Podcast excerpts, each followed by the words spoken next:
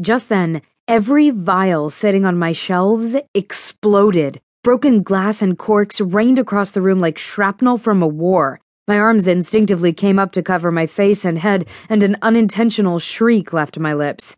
That wasn't supposed to happen, I heard Fiona saying. Oh my gosh!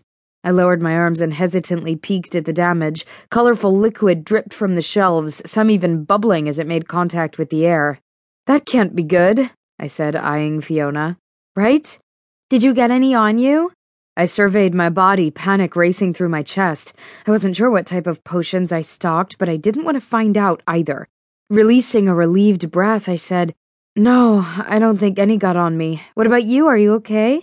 Just as Fiona's eyes landed on my face, I felt a stinging sensation on my back. Reaching an arm behind me, I tried to figure out what caused the pain. Fiona, my back, something is burning. When the vials exploded, I had turned my back toward them to protect my front. I worried a piece of glass had found its way into my skin. Fiona pushed my thin sweater up to inspect my back. The gasp that followed did not comfort me at all. What? What is it? Is it bad? I cringed when the burn intensified. It felt as though someone was pouring salt into a fresh wound.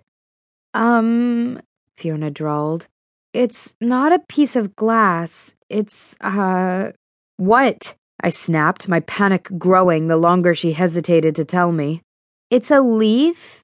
A leaf? I asked with disbelief. Get it off my skin then. I must be allergic or something because it stings really bad.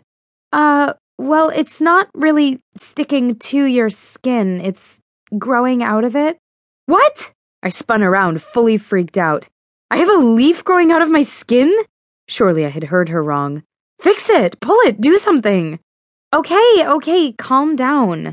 I took a deep breath and tried to take Fiona's advice, but just as I was calming down, another burning sensation erupted from my hand. As I brought my arm up, sure enough, another leaf sprouted from the back of my hand. Fiona, I said, showing her my hand, make it stop.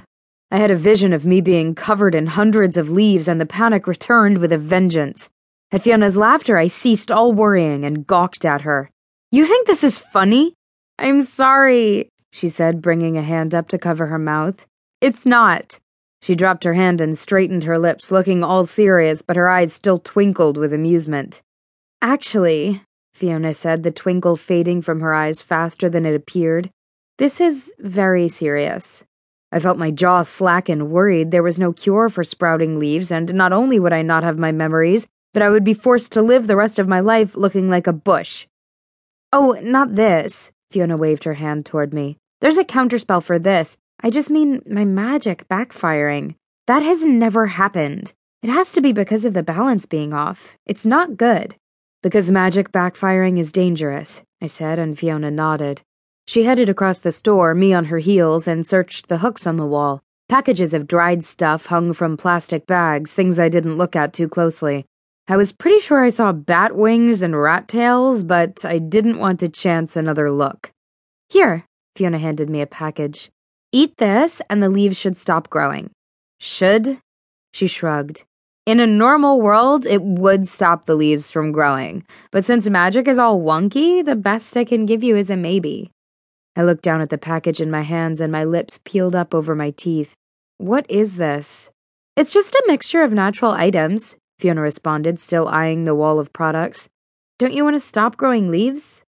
Since we'd walked across the store, three more leaves had popped up. I now had one on my back, one on my hand, one on my left arm, one on my neck, and one just below my ear.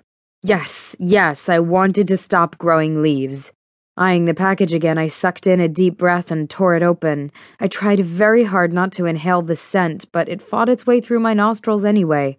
It wasn't as bad as I suspected, just a strong, earthy dirt smell. Considering the unsavory things I'd seen hanging on the wall, eating dirt wasn't all that bad. Tipping my head back, I poured the contents of the plastic sleeve into my mouth. My eyes closed as my teeth ground the gritty ingredients into dust.